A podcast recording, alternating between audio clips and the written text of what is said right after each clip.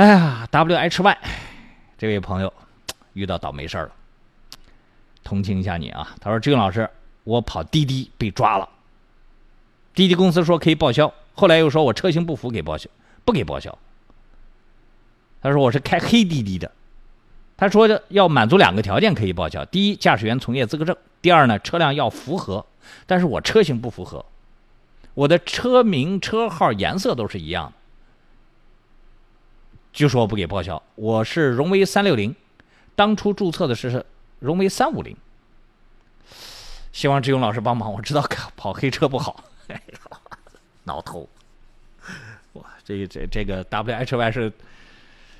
对对志勇当亲兄弟了啊！这种违法乱纪的事儿也要找志勇去帮忙。呃，我当时也答应大家，我说没关系，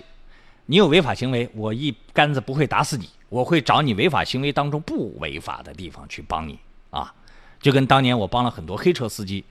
呃，取消了交通违章的处罚是一个道理。他非法营运，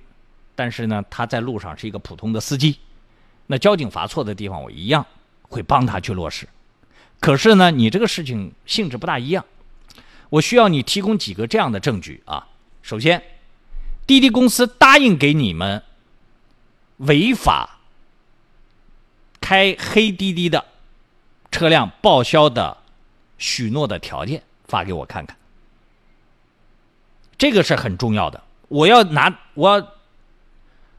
帮你维权，最主要就是别人答应给你报销了却不给你报销，这个我可以帮你去维权，这个很难找。然后关于车型颜色不相符的这个，这算小事儿了，我估计这个证据可能不太好找，但是你们民间坊间传言的一些证据也可以用啊。当年滴滴在给黑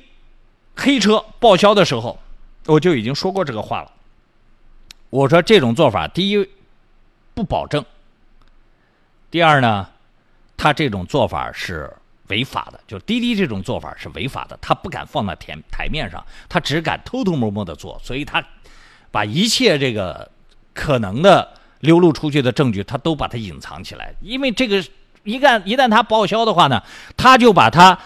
鼓励黑车在他平台上运营的这个情情况就坐实了，那就等于是让执法部门去罚他的款了，所以他这个证据不太好找。有人说罚得好，这个你这个处罚呢，倒是给客管处，当然现在也没客管处这个部门了啊，就是当年的客管处